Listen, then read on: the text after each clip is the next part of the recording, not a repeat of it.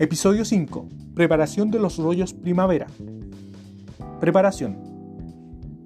Monta los rollos. Coloca una porción de relleno en una punta de la hoja de masa y enrolla sobre sí hasta la mitad. Dobla las puntas del rollo. Continúa enrollando la segunda mitad de la masa. Pinta bien con huevo y cierra el rollo. Punto 2.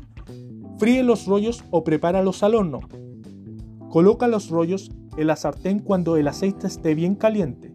Dóralos bien por las dos caras y sácalos a un plato con papel absorbente para quitar el exceso de aceite. Punto 3.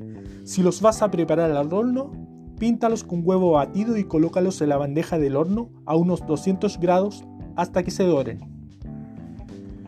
Ya entonces, una vez cocinado, se encuentran en condiciones de llevar a la mesa o esperar la oportunidad de disfrutar de ellos. Bueno, lo importante es que ya puedes preparar un buen plato de rollos primavera y disfrutar acompañándolos de la rica salsa agridulce china casera. Buen provecho. Ya una vez que hayan disfrutado de esta receta, me despido atentamente. Hasta luego receptores.